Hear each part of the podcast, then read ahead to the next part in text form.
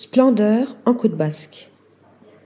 Avec sa maîtrise des cadrages, de la lumière naturelle et de la narration rigoureuse, Roberto Badin continue son exploration des espaces, magnifiés par son regard qui capte leur simplicité et leur infinité. Ce photographe, originaire de Rio de Janeiro, délaisse ainsi les métropoles japonaises pleines de contrastes qu'il avait immortalisées dans Inside Japan pour nous plonger ici dans la ville de Biarritz où il vit. Quand on a grandi face à la mer, le sentiment océanique ne nous quitte jamais, explique-t-il.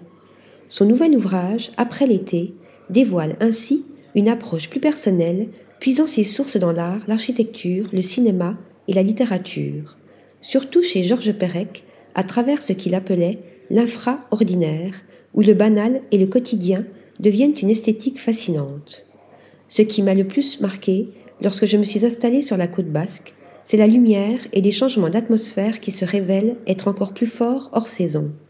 L'émotion qui s'en dégage est tellement puissante que j'ai ressenti le besoin de la retranscrire en images.